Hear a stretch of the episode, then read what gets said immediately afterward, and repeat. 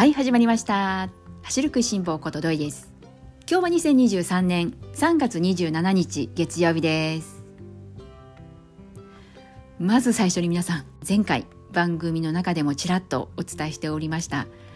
先週木曜日ですね。もしかしたらお休みになるかもということだったんですけれどもその通りお休みさせていただきまして1週間ぶりですね。新たに戻ってまいりました。また新しい1週間ということで楽しく元気にやっていこうかなと思っておりますのでよろしければ今日も最後までお付き合いください。そして今日はですねどんなことをお話しさせていただこうかなと思うとマラソン大会を一つご紹介したいなと思っております。多分私が番組の中でじっくり紹介させてもらう初めてのハーフマラソンのマラソン大会になるかと思います。これまでいくつかフルマラソンの大会はご紹介することはあったんですけれどもハーフマラソンはちょっとこう苦手意識を持っていて壁があってなかなかねこう走る機会そのものもなくてハーフマラソンのことについてねお話しさせていただくことってなかったんですけれども今日はですね、まあ、珍しくハーフマラソン一つ皆さんにご紹介したい大会があったのでその話をさせていただこうかなと思っています。まあ、どんなマラソン大会かというと瀬戸田レモンマラソンというマラソン大会になります。こちらの大会なんですが2月の25日に開催された大会です。概要を簡単に説明しますとハーフマラソンとそれからシーサイドランということで距離にしては9.1キロなんですけれどもこの2種目ありましてそれぞれハーフマラソンが400人。そしてシーサイドランが100人。合計でもまあ500人という比較的小規模なマラソン大会になります。場所はどこで行われるかというとですねマラソンの大会名にもあります瀬戸田町です。瀬戸田町はどこにあるのかというと広島の尾道市、えー、尾道市のですね生地島という生きるに名花口の口。の島。これで生口島というんですけれども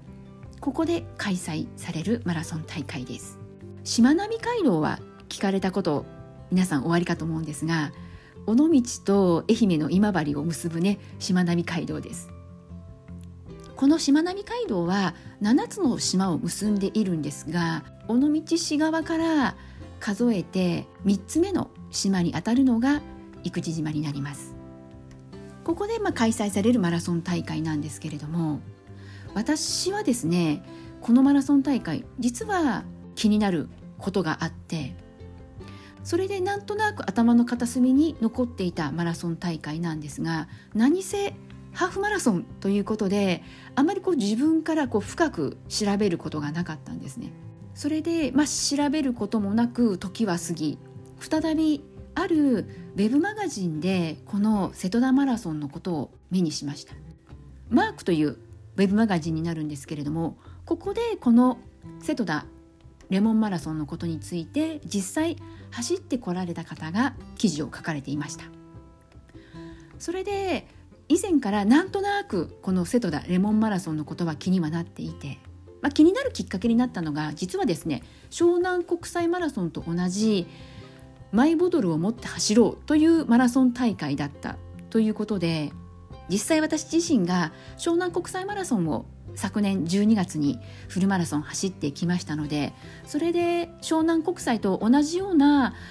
マイボトルを持って走ろうという大会があ他にも出てきたななんていうことでこの瀬戸田レモンマラソンのことは名前だけは知っていました。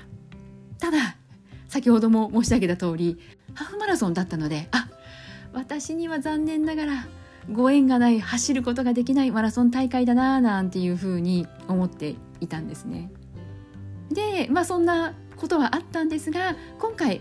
この実際走ってこられた方のウェブマガジンを読んでみてそれでなんだか興味がより深まったなということで今回この番組の中でも珍しくハーフマラソンではあるんですが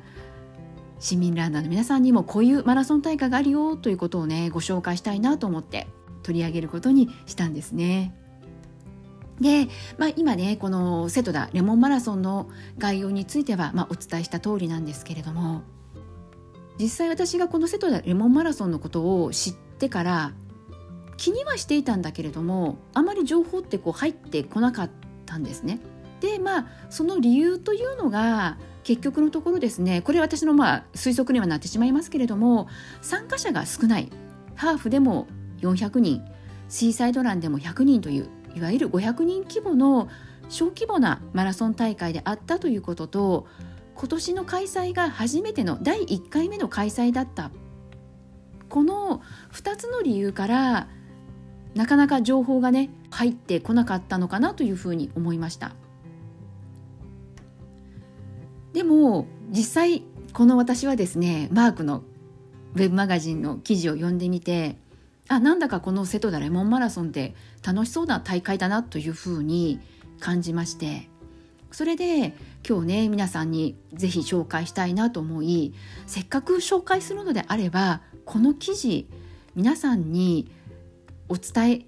する方法としてはまあリンクの方をねあの概要欄に貼っておいたんですけれどもご興味ある方はですねそちらもぜひ一度読んでいただきたいんですがさらっとというところであれば実際私がこのウェブ記事をですね読み上げさせていただくのも一つかなと思ってこれからですねこのウェブ記事を読み上げていきたいかと思います。よかったらですねお聞きください。ではタイトルがですね街にもランナーにも誇りになる瀬戸田レモンマラソンとありまして日付が今年の3月23日付の記事になっています。なのでおそらくマークで検索していただければすぐこの街にもランナーにも誇りになる瀬戸田マラソンというタイトルも見つけることができるかなとは思うんですけれどもよかったらチェックしてみてください。では本文入っていきます。マーク編集部が瀬戸田レモンマラソンを走り環境負荷低減に取り組むレーススタイルと街の魅力を堪能しました。昨年の旅特集アクシデンタルツーリストで魅力を知った尾道市生口島の瀬戸田町に再び訪れることになったのは偶然のことだったのでしょうか。私たちが旅の行き先に瀬戸田を選んだきっかけにオーバービューコーヒーの存在がありました。普段から愛飲するコーヒーは瀬戸田の地に焙煎室を構え近隣の宿泊施設や飲食店とともに地域を巻き込んで盛り上がっているという情報に興味をかきたてられ古き良き島の街並みや交流受け継がれてきた魅力はもちろん若い人たちの新しい取り組みによってそれが自然とどんな世代にも伝わりやすくなっていることを感じました。そんな瀬戸田の活力は新たなマラソンレースを企画し開催するまでにパワフルだったのです。第1回大会というのに町への愛があふれる運営チームにより大会前の案内は行き届いていました。SNS での情報発信や大会説明会。電子パンフレットがとても丁寧で遠征でも安心してレースに参加することができました。広島県尾道市と愛媛県今治市を結ぶしまなみ海道の中に位置する生地島。生産量約900トンを誇る日本一のレモン産地です。大会開催の2月下旬は生産時期とあってレモンが実る木々があちらこちらに見えます。また島ごと美術館とも呼ばれるほど島内にはアート作品が点在し観光スポットになっています。前日に尾道に到着し当日の朝しまなみ海道を渡り瀬戸内島をつなぐ大橋から見える景色が何とも美しくレース前の緊張が真実味を帯びません。コースはハーフマラソンとビギナーも挑戦しやすいシーサイドラン 9.1km の2種類。瀬戸田市民会館での開会式や地元のお店が出店するマルシェが開催されるなど温かな雰囲気が広がっていました。風情ある塩町商店街をスタート地点にレースが始まります。瀬戸田レモンマラソンがマイボトルマラソンであったことはこれまで当然であったレースの在り方にインパクトをもたらしたでしょう。環境負荷低減の取り組みとしてマイボトルを携帯し専用のウォータージャグからランナー自ら給水するスタイルです。従来の大会ではペットボトルや給水用の紙コップのゴミが大量に発生してしまうのに対しゴミを減らしてコースをきれいに保ちボランティアスタッフの人員削減にもつながっていました。世界初のマイボトルランを実施した湘南国際マラソンが記憶に新しいですが瀬戸田レモンマラソンの企画はこのマイボトルのスタイルにインスピレーションを受けたといいます。湘南国際マラソンと提携大会となりオフィシャルパートナーのザ・ノースフェイスから同じく協力を受けてマイボトルのルール化をはじめ環境負荷低減をメインコンセプトにしたレースが実現したのだそうです。また協力企業ブリングの古着回収システムが実施されました。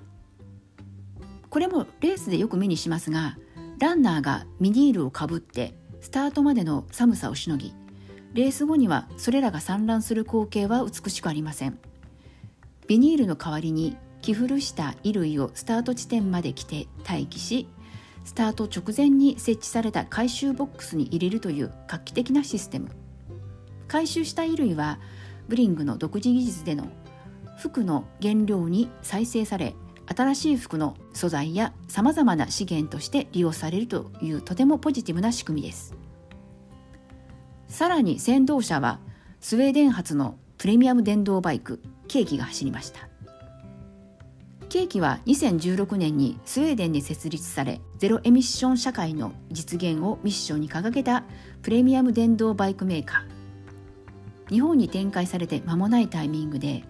瀬戸田レモンマラソンのコンセプトに賛同しグローバルでも初めての試みとなるマラソン大会の先導者としての参加が決まったそうです。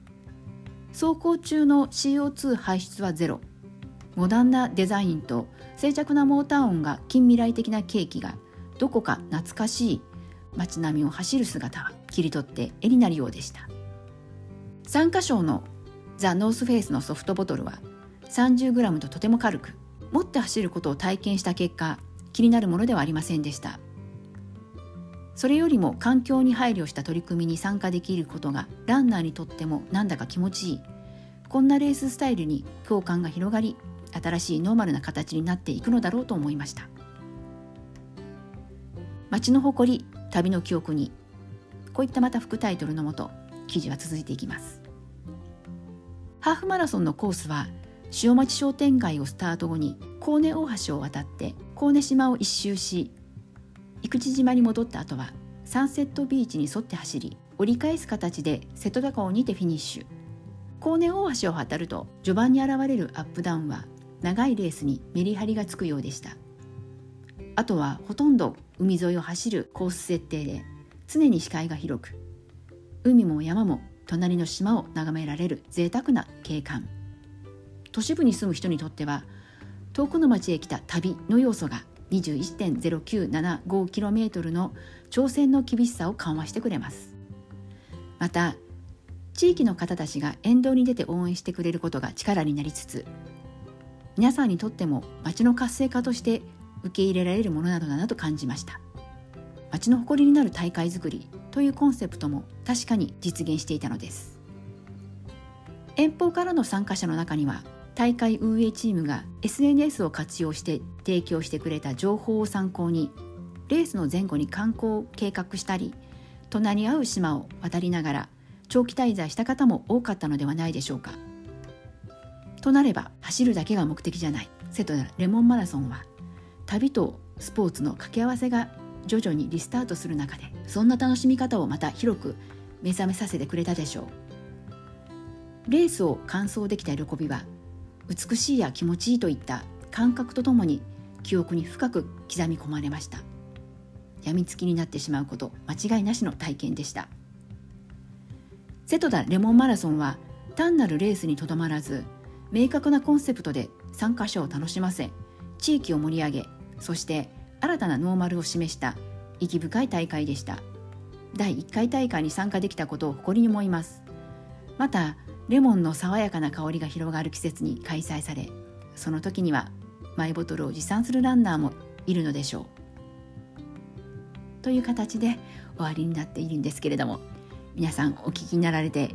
どうでしょうか？興味持たれましたでしょうか走ってみたいな？行ってみたいなと思われたでしょうか？瀬戸田レモンマラソンハーフマラソンという私にとってのですねハードルが高いハーフマラソンではあるんですけれどもそれ以上に私の中では旅とスポーツの掛け合わせここが一番響いた部分でしてやはりこのマラソン大会に参加することっていうのが旅行の中での一つのこのオプションという位置づけで考えるとより一層旅が思い出深いものにもなりますし充実するし私にとっては四国はまだ訪れたことのない街なのでそこへもってしまなみ海道と来てますからね。7つの島を制覇して観光も兼ねて帰ってくることができたらこの記事を読んだ後なんだかすでにこうエントリーしたい気分に浸っていました。瀬戸田レモンマラソンなんですけれども来年の大会の概要はまだ公表はされていないんですが